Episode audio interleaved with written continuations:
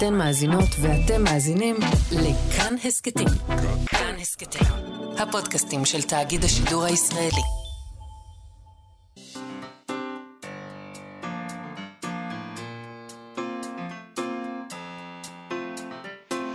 מה שכרוך. עם יובל אביבי ומה יעשה לה.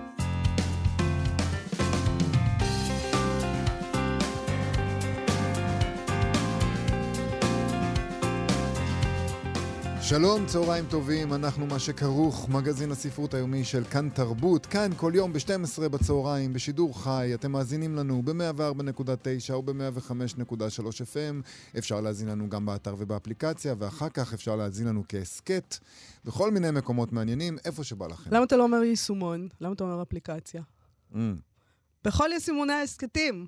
אה. איזה יפה העברית. נכון. נכון, תודה על התיקון, מאיה. שלום, מאיה. סלע. שלום, שלום. כן, לא, אני מבין, אני מבין, זה... זה מאוד מאוד חורה. איתנו באולפן איתי אשת על ההפקה, על הביצוע הטכני, דרור רוטשטיין, שלום לשניכם, שלום מאיה סלע. שלום על מה, שוב.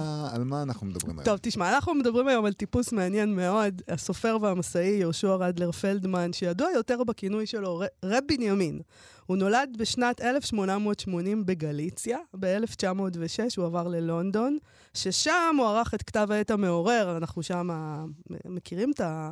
את השטח הזה, נכון? כן, המעורר לצד ידידנו, ידיד התוכנית, יוסף חיים. ברנר, במעמד... לא, הוא היה אוהב אותנו. את חושבת? לא, האמת שלא בטוח, הוא לא אהב. אה, לאהוב דברים, זה הוא לא היה היה הקטע שלו. אוהב לשנוא אותנו. אולי. אוקיי, אז uh, הוא ערך את המעורר לצד ברנר, שם גם הוא בחר בשם העט הזה, רב בנימין, שדבק בו אחר כך. ב-1907 הוא עלה לארץ ישראל, הוא התיישב בעג'מי ביפו, אחר כך הוא עבר לחוות כנרת, אחר כך כבר נשוי, הוא עבר לנווה צדק, ואז לירושלים. אנשים אז הסתובבו בעולם, לא כמונו, נתקעו באיזשהו מקום. בעולם. מנווה צדק לירושלים. לא, גליציה, לונדון, גליציה, זה, לונדון, נכון. הסתובב. נכון. הסתובב. אה, הוא היה חלק מהתנועה הציונית, בשר מבשרה, ועדיין הוא היה בן אדם שחשב מחשבות רדיקליות, גם לתקופה ההיא, אבל גם להיום זה רדיקלי. למשל, בכל הנוגע לתביעה שלו להשבת הפליטים הפלסטינים, אה, בכלל, אה, איך אנחנו אמורים אה, לחיות עם הערבים שהיו פה, אה, בני המקום. בספר חדש, קדמה מזרחה, רב בנימין, דו-לאומיות וציונות שכנגד, שיצא עכשיו בהוצאת מרכז זלמן שזר, כותב דוקטור אבירם צורף על רב בנימין ופועלו, כולל על המחשבות שהיו לאיש הזה על הספרות העברית. זה ספר מאוד מקיף, שמבוסס על עבודת הדוקטורט של צורף, ואנחנו נדבר איתו עוד מעט. אנחנו נדבר היום גם עם זך בן נתן, איזה שם יפה, זך בן נתן. זך לשם פרטי בכלל. זך. זה- זה יכול לעבוד רק פה. תחשוב שהוא נוסע לאנגליה. איך, איך, איך התמודדו עם זה? זך בן נתן הוא מורה דרך, חלק, אה, כחלק מפסטיבל אה, לילות במדבר, שייערך בחודש אוגוסט. כל חודש אוגוסט יש את הדבר הזה. כן. כל ההורים אה, אה, שתקועים עכשיו עם הילדים, הנה. אגב, אוגוסט בנ- בנגב, לא יודעת, אבל בסדר. בערב קריר שם. יפה, זה פתרון, אז אפשר לנסוע. אתה בבריכה ביום, ואז... הכל שם עולה עד 20 שקלים, כל הפעילויות, אני רק רוצה נכון. לומר לך, זה ממש דבר נחמד. הוא יסייר זך בנתניה עם קבוצות בערד בעקבות עמוס עוז, לכן אנחנו נדבר איתו. ננסה להבין את הקשר של עמוס עוז לערד.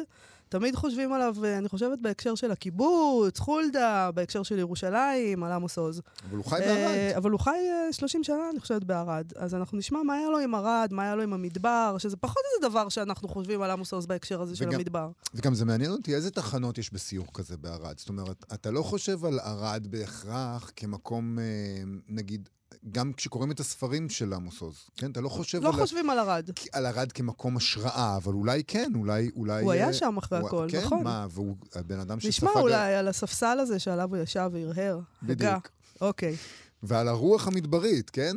המדבר זה, זה דבר. נכון. זה לא צחוק. לא, לא, זה לא מצחיק. אוקיי. זה דבר רציני מאוד, דבר רציני, מדבר. אבל אנחנו נתחיל עם דבר רציני לא אחר. פחות, לא פחות מהמדבר. דבר שמפתיע... אולי אפילו יותר. דבר שמפתיע שהוא רציני, אני Mm. אקרא לזה. זה, ת- לתדהמתי גיליתי שזה דבר רציני. אוקיי. פרות אדומות, כן. נושא מאוד לוהט כרגע. מהמם. אה, היה עכשיו תחקיר בחדשות 12 על המאמצים להקים מחדש את בית המקדש השלישי. לפי התחקיר, לא מעט כספים מושקעים במאמצים האלה. הם טענו שם גם שיש כל מיני אה, אה, סיועים ממשרדים ממשלתיים שונים. כן. אה, כחלק מזה, נגיד, יש, יש את האמונה הזאת ששריפת פרה אדומה כשרה כן. תאפשר את עלייתם של מיליוני יהודים להר הבית ואת כינונו של בית המקדש השלישי שם, אהה. במתחם. אוקיי. זה מה שיאפשר את זה.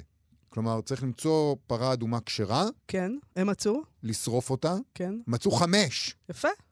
זו יתירות אגב, שאין כדוגמתה, למה- אפשר להקים חמישה אז- בתי מקדש. אז זהו, השאלה אם אתה שורף חמש פרות אדומות, אז, אז אתה תקים עודף? חמישה לא. בתי מקדש? או? בית אוקיי. מקדש יש רק אחד. אז יש חמש פרות אדומות? והם פשוט אה, אומרים לעצמם, למקרה שאחת מהן פתאום מתגלה שיש לה שערה לבנה. אה, כי זה, ברגע שיש שערה לבנה, נכון, זה זה. פסול. כן. אז חמש פרות כאלה הובאו לאחרונה לארץ במטוס מטקסס כדי לקיים את הטקס. וצריך להגיד, זה לא הפעם הראשונה שאנחנו שומעים על פרות אדומות בישראל. מהמם. בואי נשים את זה נכון. בפרופורציות הראויות, ועדיין לא הוקם בית מקדש. אבל היו כבר דברים כאלה בארץ, וזה לא פעם ראשונה שאנחנו שומעים על מאמצים להקים מחדש את בית המקדש. יש, יש תנועה כזאת, יש... אה, יש נאמני הר הבית. נאמני הר הבית, יש להם את הכל. הכל מוכן. הבגדים, הכלים, הכל, הכל רגע, מוכן. המשיח לא אמור לבוא קודם, או שזה לא קשור למשיח? זה קשור. אה, אוקיי. זה זה קשור. פרט קטן כזה. אבל נראה שהעניינים תופסים תאוצה. מהמם. משיח או לא, הפרות האדומות מושכות הרבה תשומת לב ותקווה מצד הנוגעים בדבר שמעוניינים בזה. אוקיי. תכף נדבר על המשיח דרך אה, מה שתגידי. אז אה, אנחנו רצינו לשאול מה יש לפרות לומר בעניין הזה, אה, אבל בינתיים נסתפק בפינה שלנו ועיקרן תחילה, שבה אנחנו מאפשרים לספרות להגיב על ענייני היום והחדשות, והיום אנחנו ניתן את הבמה לספר איגוד השוטרים היידים של מייקל שייבון. ספר שבו בעצם מייקל שייבון אה, מקים את האומה היהודית, המדינה, המדינה היהודית קמה באלסקה. כן. זה יפה. ויש שם שוטר מדוכדך שיוצא לחקירת רצח שמסתבכת וכל הדבר הזה, אבל כל העסק זה יהודים באלסקה. כן. Uh, הספר הזה יצא בעם עובד, בתרגום של משה רון, אז מ- אנחנו נקרא מתוכו. כן, וצריך להגיד שהם עומדים, זה עומד הם, אה, לפני, אה, לפני שפג תוקף המנדט שנתנה להם ארה"ב להתיישב באלסקה. הם עומדים לעוף משם. כן. הם יצטרכו לעוף בשום משם. מקום לא אוהבים אותנו, זה בעיה. לא, מה, לא ייתנו לנו את אלסקה ככה סתם. נתנו לנו, חכרו אותה. חכרו את אלסקה. לתקופה מוגבלת.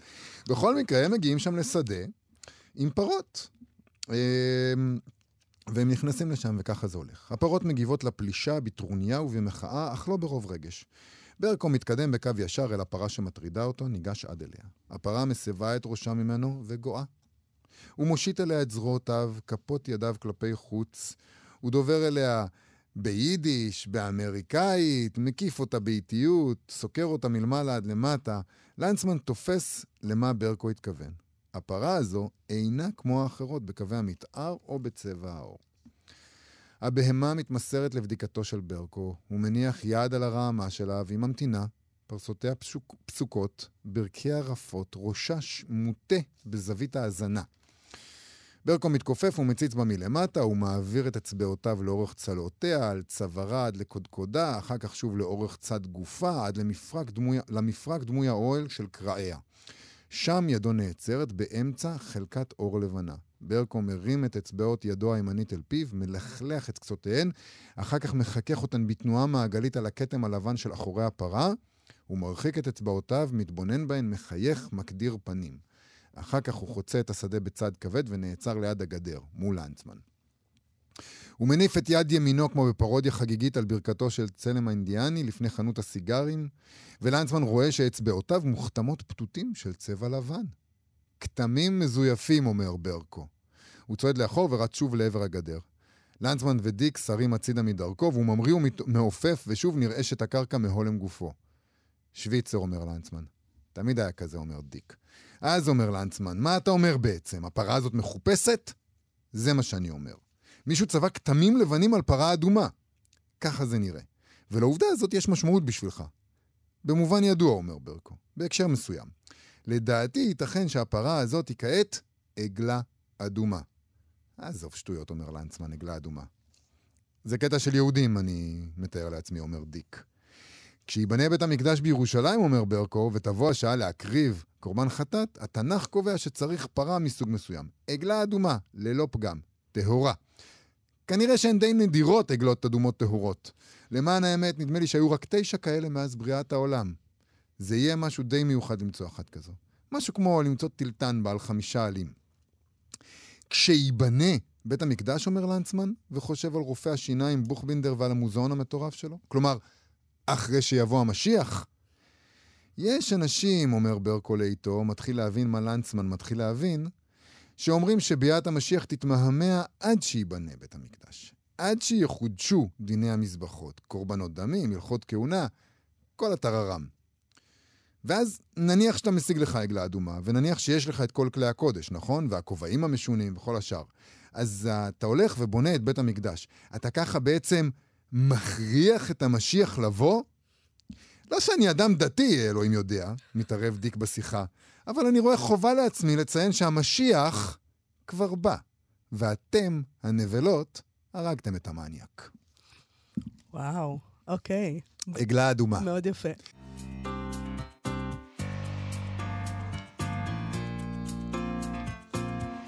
מה שכרוך בכאן תרבות, חזרנו. אז הסופר והמסאי יהושע רדלר פלדמן היה דמות מרתקת ומקורית. בן אדם אורגינל, יובל. אורגינל. אורגינל, ככה היינו קוראים לו פעם, לאנשים כאלה. אורגינל. יהודי שומר תורה ומצוות, שדיבר על מסגרת דו-לאומית. ציוני עם ביקורת נוקבת על הציונות, אדם שמדבר על רב-לאומיות ועל הפלט, הפליטים הפלסטינים ועל שיבתם, ועוד כמה גם דברים מעניינים על ספרות, אמ, שאנחנו גם, אני מקווה, נספיק להגיע לזה. אה, דוקטור אבירם צורף מפרסם כעת את ספר המחקר שלו, קדמה מזרחה, רב בנימין, דו-לאומיות וציונות שכנגד, בהוצאת מרכז זלמן שזר.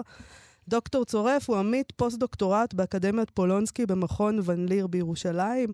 הוא חבר בקולקטיב מזרחי-אזרחי ובעמותת זוכרות. שלום אבירם צורף. שלום, מאיה ויובל. אנחנו דיברנו קצת עליו פעם, אה, באיזשהו הקשר, אבל אנחנו עכשיו רוצים להרחיב אה, כשיוצא הספר הזה שלך, שבעצם מבוסס על עבודת הדוקטורט שלך, ואני רוצה קודם כל לשאול אותך, למה עניין אותך הבן אדם האורגינל הזה. התשובה טמונה בשאלה. אה, רב בנימין, למה אבל הלכת עליו? אמ, אז אני אגיד את זה ככה, זו שאלה מעניינת. אה, אני התגלגלתי אליו בצורה, אה, בעבר, לפני, לדעתי, יותר מעשור, אני התעניינתי בדמויות אחרות, ו... שהן נחשבות דמויות יותר בכירות ב...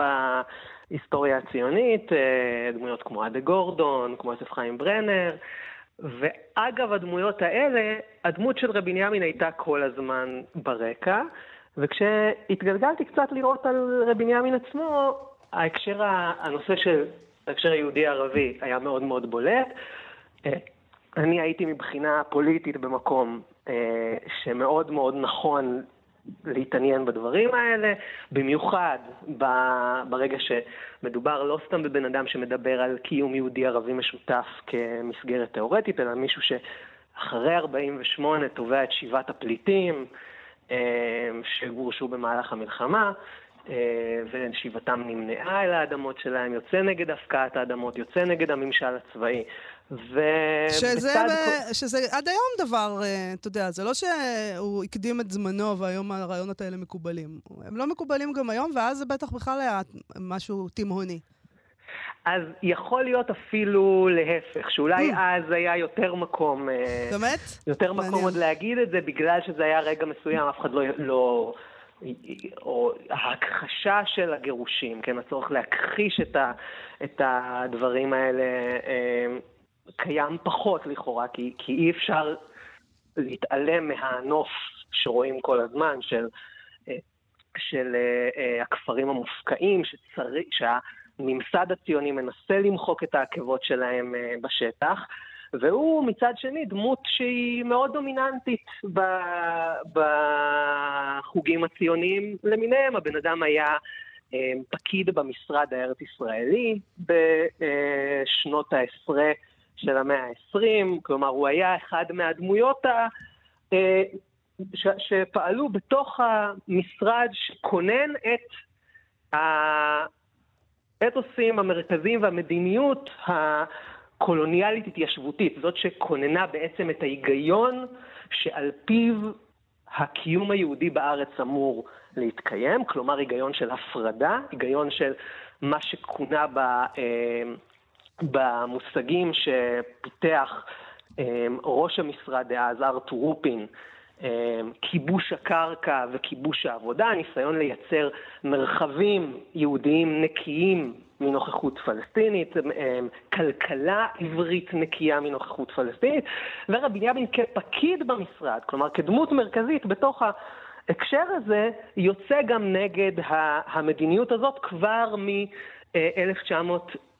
ושמונה, הוא כבר, יש לו עוד מאמרים מוקדמים יותר, אבל אני חושב שהליבה שה, של העמדה שלו אה, עולה בהקשרים האלה, שבהם הוא יוצא נגד, בדיוק נגד התפיסה הזאת, שלמשל, יש, אה, יש אה, מאמר אה, של אחד העם, שמתאר את הביקור שלו בפלסטין ארץ ישראל, והוא עובר ממקום למקום, מנקודה יהודית לנקודה יהודית, ובין נקודה לנקודה, כך אומר אחד העם, מלא שטח ההפסק שכולו מלא בתים של נוכרים.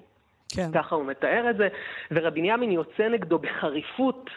אה, נגד התפיסה הזאת ואומר, בן אדם שחי בארץ הזאת איננו יכול להסתכל על שטח ההפסק הזה, הוא משתמש במושג הזה אה, שאחד העם משתמש בו, ולבטל אותו כחמירה וחמיה אה, דאיכא ברשותם, משתמש במושג של ביטול חמץ, כאיזשהו חמץ שצריך להוציא אותו. כנגד התפיסה הזאת, של, התפיסה הזאת של היגיון מרחבי בדלני, כן?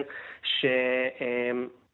עסוק בפעולה של טיהור, ביצירה של מרחבים יהודיים טהורים, ולנקות מהם איך הם, איך הם אה, התייחסו אליו? זאת אומרת, היחס של הממסד הזה, שהוא היה כאילו בשר מבשרו בעצם, הוא היה חלק מזה.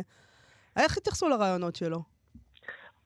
אז אנחנו, אז באמת ב, ב, ברגעים האלה, ברגעים המוקדמים יותר, שגם אי אפשר להתעלם מהדומיננטיות שלו, אז יש בוודאי פולמוסים שכל הזמן יש לנו אה, שלילה מאוד מאוד ברורה של העמדות שלו, אבל אי אפשר להתעלם מזה שהן נשמעות. כאילו, למשל, אם אנחנו, הוא מפרסם בכתב עת כמו הפועל הצעיר, תמיד המאמרים שלו יתפרסמו, ובתחתית המאמר יהיה כתוב, אנחנו נותנים מקום לסופרנו המכובד אה, להגיד את דעותיו, על, מה, על אף על פי שאנחנו לא מסכימים לדעתו. כן. אחד המקומות שבהם זה לא ייכתב, זה יהיה העיתון של האינטלקטואלים הספרדים בני הארץ, שהם פשוט מפרסמים אותו.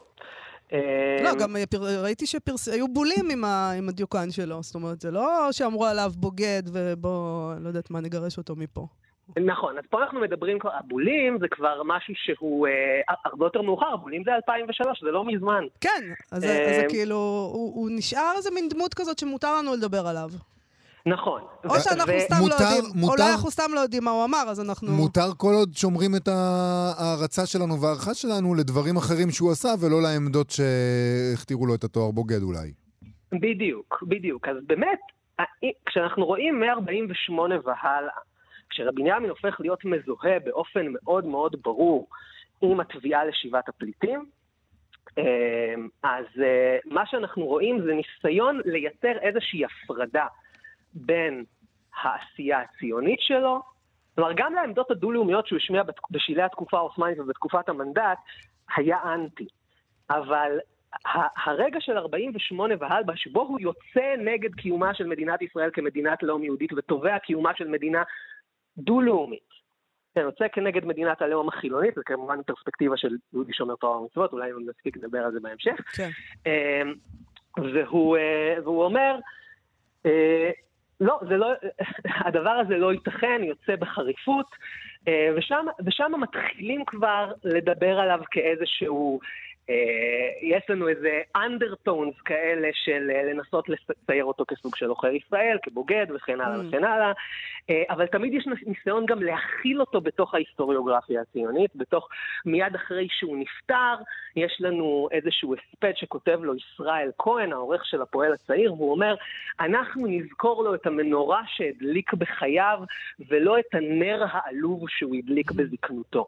וגם אתה איך בכפר עציון אה, הייתה סימפתיה מאוד גדולה אליו.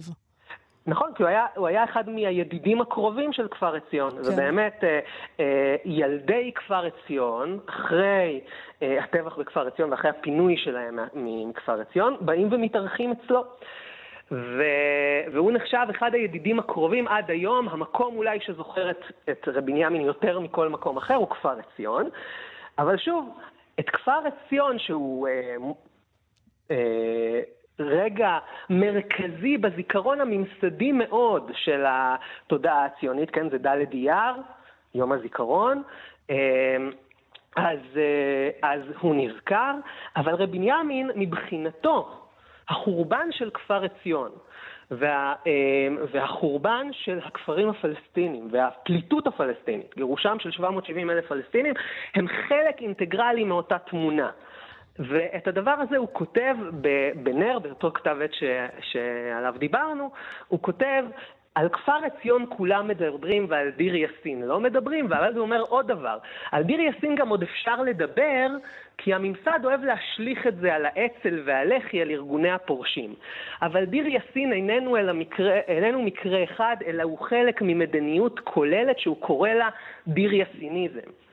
ככה הוא מדבר על זה, המדיניות הגירוש, הוא מצייר אותה כבר בשנות ה... כבר מיד לאחר המלחמה.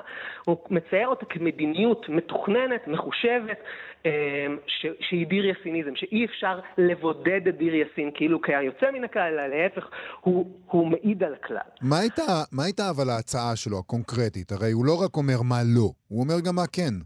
נכון, אז, אז בעצם, ופה אנחנו, צריך להסתכל לא רק על רבי בנימין עצמו, וחלק מהעניין בספר הוא באמת לא, לא לעשות ממנו איזה, איזה יחיד סגולה, אלא לראות אותו באמת כציר שמאפשר לנו מבט רחב יותר ומעניין, ביקורתי יותר, על ההיסטוריה הציונית בכללותה. ופה צריך להבין שרבי בנימין מנהל שיחה עם דמויות פלסטיניות אה, או ערביות או מוסלמיות אה, שקשורות במאבקים האנטי-קולוניאליים הגלובליים, ודרכם הוא מציע מסגרות אחרות של קיום יהודי בתוך המרחב. אחד מהדברים המאוד מאוד בולטים האלה, ש, שזה עולה בשנות ה-20 וה-30, זה הניסיון לייצר התפזרות של יהודים על כל המרחב הערבי שמשתרע אה, מהמסגרת שחוצה את הגבולות המנדטוריים של פלסטין המנדטורית. ויוצא ומצטרע בין בסרה לחיפה, ככה כאחד הביטויים שהוא שואל ממי שהיה העורך של הביטאון האנגלי של העיתון פלסטין, אה, מוסלמי הודי בשם מוחמד רושן אכתר, שבו הוא אומר, תוותרו על השאיפה שלכם להפקיע את הטריטוריה שבין הירדן לים לעצמכם. אתם לא יכולים להשיג בחלקה, בחלקה הקטנה הזו את התכלית של הצלת יהודים נרדפים מאירופה. אם אתם תשנו את נקודת המבט ותתפרסו על כלל המרחב, גם אתם לא תהיו אה, עסוקים כל הזמן בהפקעת אדמות ובנישולם של, אה, בנישולם של פלסטינים מאדמותיהם, וגם אתם תצליחו לייצר מסגרת מרחבית שתאפשר לכם להתקיים בתוכה, עם זכויות קולקטיביות וזכויות אזרחיות בתוכה, אבל לא כמסגרת טריטוריאלית אחת נפרדת שהיא מדינת לאום יהודית. כן, אלא כמסגרת מרחבית משותפת אמ, שאפשר לראות אותה כפדרציה ערבית. כן, אם היה הסכמות ציוניות אה, לפדרציה, יש כאלה שמדברים על, על הסכמות הציוניות לפדרציה, זה אך ורק שהטריטוריה הזאת של פלסטין המנדטורית כטריטוריה בתוך הפדרציה, היא בשליטה יהודית בלעדית. כן. ו- אבל מה, ש- מה שהוא מדבר, הוא מדבר על פיזור בתוך המרחב כולו. אה, זכויות קולקטיביות שהם, ש, שהם נהנים מהם. טוב, נשמע ממש אה, באזורי הפנטזיה. אוטופי, כן. אה, או, או דיסטופי, תלוי מי מסתכל. אה, אני רוצה לשאול אותך, איך נהיה אה, אדם כזה עם דעות כאלה בתקופה ההיא? איך הוא, אתה חקרת את כל חייו, גם את הספרות, גם את היחסי, החילוקי דעות שלו עם ברנר. אני, אני שומעת אותך ואומרת לעצמי, איך נוצר היצור הזה, האורגינלי הזה? אתה יודע להגיד? מאיפה, מאיפה okay, זה אוקיי, בא? אז, אז, אז, אז שוב, אני, אני כאילו רק אנסה להגיד שזה אולי לא כל כך אורגינלי וגם לא כל כך אוטופי. במובן הזה, הניסיון של השתלבות בתוך המרחב הייתה זה היה הכיוון שבני הארץ, השאלה היא למה הוא אוטופי, כן? הוא אוטופי אולי בגלל, הוא אוטופי בגלל הציונות, לא בגלל, ה, בגלל משהו, האמון שלו ביכולת של התנועה הציונית לחשוב מעבר למסגרות, ש, שלפרוץ את מגמות הטיהור והבדלנות שלה. אבל מבחינת האוריינטציה ש... אה, בפרט, אבל ערבים בכלל, הציעו לתנועה הציונית להשתלב בתוך המסגרת המרחבית הכוללת, קודם כל היא נטועה בהיגיון פוליטי רב-לאומי שאפיין את המרחב, אה, ואת הפרובינציות, בעיקר את הפרובינציות הערביות של האימפריה העות'מאנית בעידן שלפני ההתפרקות של האימפריה בעקבות מלחמת העולם הראשונה. והדבר הזה, צריך לזכור, רבי בנימין היה יהודי גליצאי. גליציה הייתה חלק מהאימפריה האבסבורגית, שגם היא הייתה אימפריה רב-לאומית שהתפרקה בעקבות מלחמת העולם הראשונה, ובאמת היכולת שלו להשתלב בהיגיון הרב-לאומי שהנחה נגיד גם יהודים ספרדים בני הארץ, שגם הם יצאו נגד העמדה הבדלנית הציונית, אה, נבעה מתוך ההשתייכות למסגרות הפוליטיות האלה שמלחמת העולם הראשונה ועליית עיקרון ההגדרה העצמית, שכמובן אה, אה, התמלא אך ורק ביחס למדינות האירופיות ולא למרחבים שהיו נתונים לשליטה קולוניאלית. ההיגיון של הדמויות הללו היה היגיון של המשיך את ההיגיון האימפריאלי הרב-לאומי. ולא ראה חשיבות ביצירה של חפיפה בין לאומיות, טריטוריה וריבונות. כלומר, ריבונות יכולה להיות משותפת, הטריטוריה היא משותפת כמרחב, אבל לאומים שונים יכולים להיות בתוך המרחב ולא ביחידות מרחביות טהורות. זאת אומרת, הוא היה בעצם, אה, קו המחשבה שלו היה קו מחשבה שהמשיך אה, אה, מחשבות דומות בעבר הזה. אנחנו צריכים עוד מעט לסיים, אבל אני חייב לשאול אותך על הספרות. אה, אתה מתייחס כן, גם לא לספרות. הספקנו. לא הספקנו לדבר על זה, אז... ב... היה לו ויכוח עם ברנר על ה... מה, מה היא צריכה להיות. מה צריכה להיות הספרות העברית? אז, אז באמת, בהקשר הזה, הוויכוח שלו עם ברנר, יש שתי דמויות בספר שעולות בצורה מאוד מאוד חיה של דמויות שרבי ימין עבד איתם. האחת שהזכרנו קודם, ארתור רופין, והשנייה זה יוסף חיים ברנר. אה, רבי ימין ערך ביחד עם ברנר את כתב העת המעורר, אחד מכתבי העת הספרותיים החשובים שיצא בלונדון ב-1906-7, אבל המשיך להתווכח איתו גם אחר כך. אה, ואחד הוויכוחים החריפים ביניהם הם סביב הטקסט המאוד ידוע של ברנר, הז'אנר הארץ-ישראלי והאביזרי, הוא שיוצא ב-1911, שנה אגב מאוד מאוד חשובה בכל מיני הקשרים. אמ, ובעצם מה שקורה בטקסט של ברנר, ברנר יוצא נגד כל מיני סוגים ספרותיים שהוא מזהה בהם היעדר של כנות בייצוג הספרותי, אמ, והיעדר של מה ש... של ניסיון לייצר איזשהו מתח בין הרצון להגשים משהו, הצורך לבנות משהו, לבין מה שקורה בפועל, כדי לייצר את התנועה של ההגשמה. כן, במובן הזה, התפיסה הזאת הציונית שצריך לייצר משהו במרחב ולא להשתלב בתוכו, היא באה לידי ביטוי בתפיסה הספרותית של ברנר. לכן, אגב, העמדה של ברנר ורופין זה לצד זה, מייצרת לנו את הקשר שהרבה פעמים לא נותנים עליו את הדעת מספיק, בין טכנוקרטיה לספרות. Mm. כלומר, טכנוקרטיה קולוניאלית, כן, ניסיון של לייצר מדיניות מרחבית קולוניאלית וכלכלה קולוניאלית, באה לידי ביטוי גם בספרות קולוניאלית, ביצירה של איזשהו סובייקט ריבון שבא להגשים משהו, בניסיון לבדל את עצמו מהמרחב הקיים, וכן, אחד הדברים שבז'אנר הארץ-ישראלי אה, אה, ברנר אומר, אני מצטט את זה מהזיכרון ולא, ב, ולא במדויק, זה שכל מה שמחוץ ליישוב החדש איננו מעניין. כן? אחד הדברים שהוא, שברנר יוצא נגדו זה הצורך לא, לא לדבר על משהו שהוא טיפוסי. הוא טיפוסי, אז הוא כבר קיבל את זה משהו, הוא גם לא מתנועע כבר, אין לו מימד של השתנות. הוא כבר אה, מיושן גם לכן, כן? לכן גם יש, יש פה אחד מהוויכוחים בין ברנר לרבי בנימין גם על הציר של, אה, על הציר של תורה ומצוות. ומה הקיום היהודי הנכון. כן, אחד הדברים שברנר עושה זה שהקיום היהודי מופנם אל תוך האינדיבידואל, כשאצל רבי בנימין הקיום היהודי הוא קיום של פרקטיקה, של, של קיום במרחב. הם נפגשו, ו... שבהם... הם נפגשו וגם פה והתווכחו על הדברים האלו, שפה הם כל אחד כן, כן הלך כן, 1911 ל... זה פה. לענייניו? 1911 זה פה. אוקיי. הם היו שונים מאוד, גם, אני מניחה שברנר לא הסכים איתו בכלום, גם uh, בכל הנוגע לעניינים הדו-לאומיים וההשתלבות במרחב. בוודאי, בוודאי. זה, זה, זה בדיוק אחד, אחד מהדברים הללו, שבעצם הניסיון שאם אם ברנר רוצה להציג את הדמות של האינדיבידואל וחוסר ההגשמה שלו, הכשל שלו להגשים, רבי בנימין מחפש את הסיפור של העיר. זה אחד מה... כשהוא יוצא נגד הז'אנר הארץ-ישראלי ואביזרי, הוא, אומר, אתה שייך למסורת של גתה ושילר, של תנועת השטורם ונדרנג של הסער והפרץ, אבל גם בגרמניה היום מבכים את היעדרו של הסיפור הברלינאי, הסיפור של העיר. ו... והסיפור שאנחנו זקוקים לו זה הסיפור של העיר.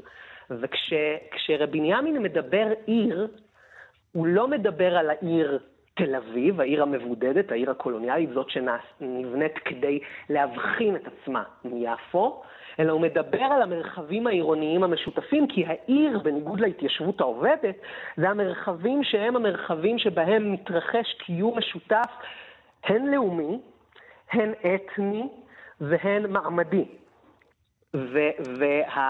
והסיפור הזה, הסיפור שיצליח לצאת, שהוא בעצם בדיוק אותו סיפור טיפוסי שברנר יוצא נגדו בחריפות, זה הסיפור שרבי בנימין מציב כאלטרנטיבה. דוקטור אבירם צורף, אנחנו נגענו ממש במעט, ספר uh, מאוד מעניין וגדול, uh, קדמה מזרחה, הרי בנימין, דו-לאומיות וציונות, שכנגד יצא במרכז זלמן שזר. תודה רבה לך על השיחה הזאת. תודה רבה. תודה רבה לכם. להתראות.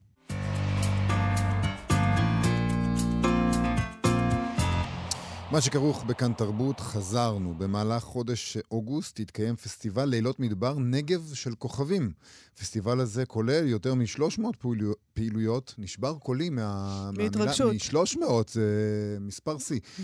לכל המשפחה שהתקיימו במקביל לכל, בכל רחבי הנגב, מהנגב הצפוני ועד הערבה, הערבה הדרומית, וכל זה, כמו שכבר אמרת, בעלות מסובסדת של 20 שקלים. נכון. שזה מעט מאוד. נכון. מאוד יפה. נכון. קחו את הילדים. תעשו את חופש הדברים. הגדול, אתם כולכם הרי משתגעים, נכון? אנחנו לא? משתגעים. כולכם. לא, זה לא אישי עכשיו. או, לא, אבל- הורים לילדים קטנים. כן, אני זכור לי. זה... אוגוסט זה קשה. אוגוסט זה קשה, וגם מהמם. חם מאוד. ו... נכון. אז סעו לנגב, ויהיה לכם קר. צונן. כן, לא, יש שם גם ארטיקים, אפשר לקנות שם ארטיק. נכון. בנגב. ארטיק מאוד עוזר תמיד. אחת מהפעילויות האלה תתקיים בעיר ערד, סיור בעקבות עמוס עוז, שחי בערד שנים רבות. אנחנו, כמו שאמרנו, רגילים לחשוב על עמוס עוז בהקשר של חולדה, הקיבוץ אה, שלו, או של אה, ירושלים שבה גדל, אבל היה לו גם יחס לערד ולמדבר, ו- והוא הלך, לג- והוא גר שם, אז אנחנו שואלים את עצמנו, מדוע הוא הלך לגור שם? אז uh, את הסיור הזה ינחה מורה הדרך זך בן נתן, ואנחנו רוצים לדבר איתו קצת כדי להבין את עמוס עוז של המדבר, של עיירת הפיתוח. שלום זך בן נתן. אה, שלום מאיה, שלום יובל. שלום וברכה. קודם כל, אתה יודע, למה, למה בכלל אה, עמוס עוז מגיע לערד? מה... כן, מה היה לו לחפש מש- מה משך אצלכם? אותו לשם? או, זו באמת שאלה מרתקת, ולמעשה סיור בעקבות עמוס עוז מבהיר לנו דבר אחד או שניים, לא רק ביחס לסופר, אלא גם ביחס לעיר המיוחדת הזאת. במה היא נבדלת מעיירות הפיתוח האחרות שקמו בארץ הנגב בשנות ה-50. ערד קמה בשנת 1962. עמוס, אה, הילד הירושלמי שבגיל אה, 12 ומחצה, טרגדיה נוראה פוקדת את אה, המשפחה, אה, יעביר את עצמו, על פי מה שהוא מספר, ב- לקראת גיל 14 לקיבוץ אה, חולדה, ואחרי שנים ארוכות בשני המוקדים הללו, הילד הירושלמי, הקיבוצניק הזה, לימים, שנת 1990 ו-86, יעשה את דרכו לערד. ולשאלתכם, למה דווקא ערד? מה כל כך מיוחד? נכון. וכאמור, במהלך חוץ הסיור... אנחנו- מפסטיבל ערד, אז שהיה זהו, מיוחד. על פניו יש אה, נימוק אחד, אה, שעמוס אה, החזיק בו לאורך שנים הרבה, אה, דבר אה, הקושי של הבן, דניאל, והציווי של הרופאים, אם אתה אוהב את בנך יחידך, קח אותו אל המקום אשר נראה לך. נכון. והורו עם האצבע את העיר ערד, שבאותם שנים קנתה לעצמה מוניטין גדול בכל אשר קשור לעסקי אוויר נקי, רחוקה מהעדים העכורים המרחפים בשפלת יהודה ורצועת החוף. הילד היה לו אסתמה, והוא עבר לגור בערד כדי שיוכל לנשום. יפה, בדיוק. מעשה הורי יפה. על פניו כן. הנימוק. אבל כיוון שאני חובש לראשי כובע של אה, מדריך טיולים, מורה דרך, מספר סיפורים, אמנם לא מספר סיפורים כמו גדול מספרי הסיפורים בארצנו, עמוס עוז, אה, אני מרשה לעצמי לספר לעמוס אולי להעלות אה, נימוק אחד נוסף, למה אה, הוא בא לערד. מה הוא? ואני סבור שכשעמוס מגיח לאוויר העולם, כמו נזרקה נבואה מתוך גרונותיהם של אביו ואימו בשעה שנתנו לו שם של בולס שקמים, Mm. נוקד מתקוע, שהיה מהלך במדברה של ירושלים, מדבר יהודה, מדבר תקוע, וקורא לתיקון חברתי. עמוס בן זמננו זו אותה רוח גדולה, שמגיע לאותו מדבר ממש, למדברה של ערד, חלק ממדבר יהודה. ומכאן הוא ממשיך לעשות את המעשה יפה. שכל ימיו... הסלילו אה, אותו, אתה אומר. לא, הוא היה מיועד, הוא המיועד הסלילו, פשוט. מיועד למה ל- אתה אומר הסלילו? זה לא, שלילי. ב- הוא המיועד. בסדר, מיועד. תגיד, מה ו- כולל, אה, מה כולל סיור בערד? אה, מהן התחנות שאליהן מגיעים ומה קורה בכל אחת מהן? כן, אז אנחנו נפגשים אה, סמוך לביתו של הסופר ברחוב נוף 17, במעלה הרחוב, ואחרי דקות אחדות מול הבית, אנחנו יוצאים למסלול הליכה במורד הרחוב, כפי שהיה עושה הסופר, על פי מה שהוא מספר, כמחצית השעה לפני מופע זריחתה של החמה. מבעד להרי מואב היה יוצא מביתו ויורד במורד הרחוב כמו רוצה הוא לחלץ את השמש מבעד להרים. האם הוא גולל אור מפני חושך? האם הוא מוציא לאור? מה הוציא לו האור? אז אתם ודאי יודעים, הוציא לאור למעלה מ-30 ספרים שתורגמו ל-45 אה, אה, שפות, נכון. ואולי גם אה, יותר. ואנחנו הולכים על צעדיו של האיש אה, בנתיב הזה ובנתיב אחר, כאמור במורד הרחוב, אה, הספסל, שקראתם לו ספסל ההשראה של עמוס עוז, שמצוי שם בקצה הרחוב, ובסמוך לספסל יש גם סולם, שעם. קבוצות אחדות אני יכול לרדת מקומת העיר לקומת המדבר, ולהוסיף אה, להתהלך בשממה שפרעותה מרתקת, והדרה בלתי ניתן לתיאור, אבל עמוס, הסופר המחונן, מוצא מילים נאות לבטא את השממה הזאת, והוא מספר לנו שבדיוק בזמן אה, חילוף המשמרות הוא כאמור עושה את דרכו, הזמן שבו כל פעילי הלילה שבים למאורתם וממחבואם יגיחו באחת אה, כל פעילי היום, זה הזמן, זמן חילוף המשמרות, הרגע שבו הוא יוצא, ובתום כמחצית השעה הוא, נוספת הוא גם ישוב לביתו, הוא, על פי מה שמספר, יפתח את הרדיו, כוס הקפה מונחת לצידו, הוא ישמע פוליטיקאי כזה, פוליטיקאי אחר, שמדבר גבוהה גבוהה ומשתמש במילים לעולם לא, לנצח נצחים. הוא אומר, אני חלפתי עכשיו מהמדבר החכם, הזקן, השקט, היודע, אה, כן, שבו מאופק עד אופק לא רק חול ושמיים ובדידות בלתי אנושית, העשויה מחול ואלוהים, שם, ממש שם, מצויים חומרי בעירת אומנותו. אני רוצה אני לשאול אותך... מדמיין אותו, כן. אני מדמיין אותו מני- מניף איזה אבן, מסתכל על הגומות שבה, על הסדקים שבה, הוא מבין שהאבן הזו עתיקה עשרות מונים מכל עצם אדם קדמון שנמצא אי פעם, או שזה רק מכל... אתה, אתה מבין את זה, אני לא יודעת אם הוא הבין, אבל יכול להיות שגם הוא הבין. אני רוצה לשאול אותך, איך עמוס הוא עוז מבין היה... כיוון שהוא מתאר לנו, הוא אומר, האבנים לא היו שומעות את אותו פוליטיקאי, היו ודאי מתפקעות מצחוק. הוא אומר, וגם מתגלגלות. כותב את זה, המדבר מכניס אותו לפרופורציות. מה הפוליטיקאי הזה מבין על משמעות הנצח, על מקומנו אנו, בלוח הזמנים של הבריאה? Uh, המדבר מכניס אותו, כאמור, לפרופורציות. Uh, הפוליטיקאי בא לסיבוב של uh, 50 שנה, 70 שנה, 120 שנה. אז כאמור, מה הוא מבין? אבל עמוס עוז לא רק יוצא למדבר ושב לביתו ומגיש לנו אסופה נאה של סיפורים אה, במאוד מאוד, הוא עשה עוד מעשה אה, אה, בלתי רגיל בעליל. כפי שהוא היה יורד במורד הרחוב, הוא גם היה עולה במעלה הרחוב, וכאשר היה מטפס מ- במעלה רחוב נוף והיה מתייצב בראש רכס הקידוד, ראש הקמר שעליו הניחו המייסדים משנת 1962 את העיר, אז במבט אחד לכיוון צפון, הוא היה רואה את הר קנאים, ומדמיין.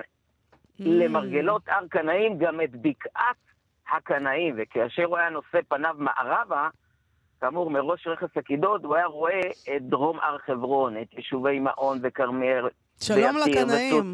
מהמם. בדיוק, וכאשר היה פוסע סידורים במרכז המסחרי, אז הוא היה מתהלך באחד משני הרחובות הראשיים בעירי, לרחוב האחד קוראים רחוב הקנאים, איך לא, ולרחוב המקביל לו קוראים רחוב אלעזר בן יאיר. מי היו הקנאים? אולי לא צריך לספר לכם. אבל אה, אה, מי היה אלעזר בן יאיר? אולי כן צריך להיזהר, להיזכר. הוא עמד בראש קבוצה קטנה, שולית, בחברה היהודית של סוף ימי בית שני, שנקראו סיכריים, מלשון סיכה, כי היו חוגרים למותניהם חרב קצרה, וגם לא פעם לא היססו לנעוץ אותה בבשר החי של אחיהם מבני עמם, שנבדלו מהם בדעה ובמחשבה. הקנאות, הפנאטיות, העסיקו את עמוס במאוד מאוד, ולכן, זמן קצר לפני מותו, אה, הוא מוציא לאור ספרון קטן קטן וחשוב כל כך, שנקרא גם שלום לקנאים. נכון. ביטוי בעל כפל משמעות. אה, ועם הספרון הזה אני גם אה, מתהלך, כמו גם עם ספרים אחרים. סיפרו עליו אב החושך, ממה עשוי התפוח, אה, אותו הים. תגיד, איך, אה, מאזכר איך מגיבה... בכולם את ערד, למען איך- האמת. איך מגיבה השכונה לסיורים האלה? איך אה, זוכרים עדיין? גאים בזה? הוא, הוא היה חלק, מעניין אותי, כן. במרכז המסחרי, הוא היה כזה מסתובב, יושב שם במרכז המסחרי, ממלא לוטו, אה, ושולח לוטו ושותה קפה, מה, איך זה היה אז הכי טוב? אה, כן, אין ספק, הזכרתי את הרחובות שבהם הוא פוסע, אה, בדרכו לסופר, לבנק, ל, אה, כן, למספרה, לדואר, כן, אחד אה, מיני רבים בעיר הזאת, יש מי שפונה אליו ומשוחח, הוא גם מדבר על זה באהדה רבה מאוד, הוא אומר, אה, אני גם מאוד... אה, אה, אני גם אוהב מאוד את ערד מפני שיש בה מכל מה שיש בישראל. אין הרבה ערים קטנות בעולם שיש בהן מגוון אנושי כמו זה שבערד, המשתקף בטעמים ובגישות. 27 אלף אנשים מ-36 אה, ארצ, ארצות מוצא שונות. אני אוהב מאוד את הגש, הקשר הבלתי אמצעי עם בני אדם. האופן שבו זרים לגמרי ניגשים ומתווכחים איתי, זה מתקיים יותר בקלות בערד מאשר בערים גדולות אחרות. אה, זה ציטוט מתוך דבריו. אני באמת, אה, לשאלתך, עומד לא פעם עם אה, אה, קבוצות אה, מול אה, בית הסופר.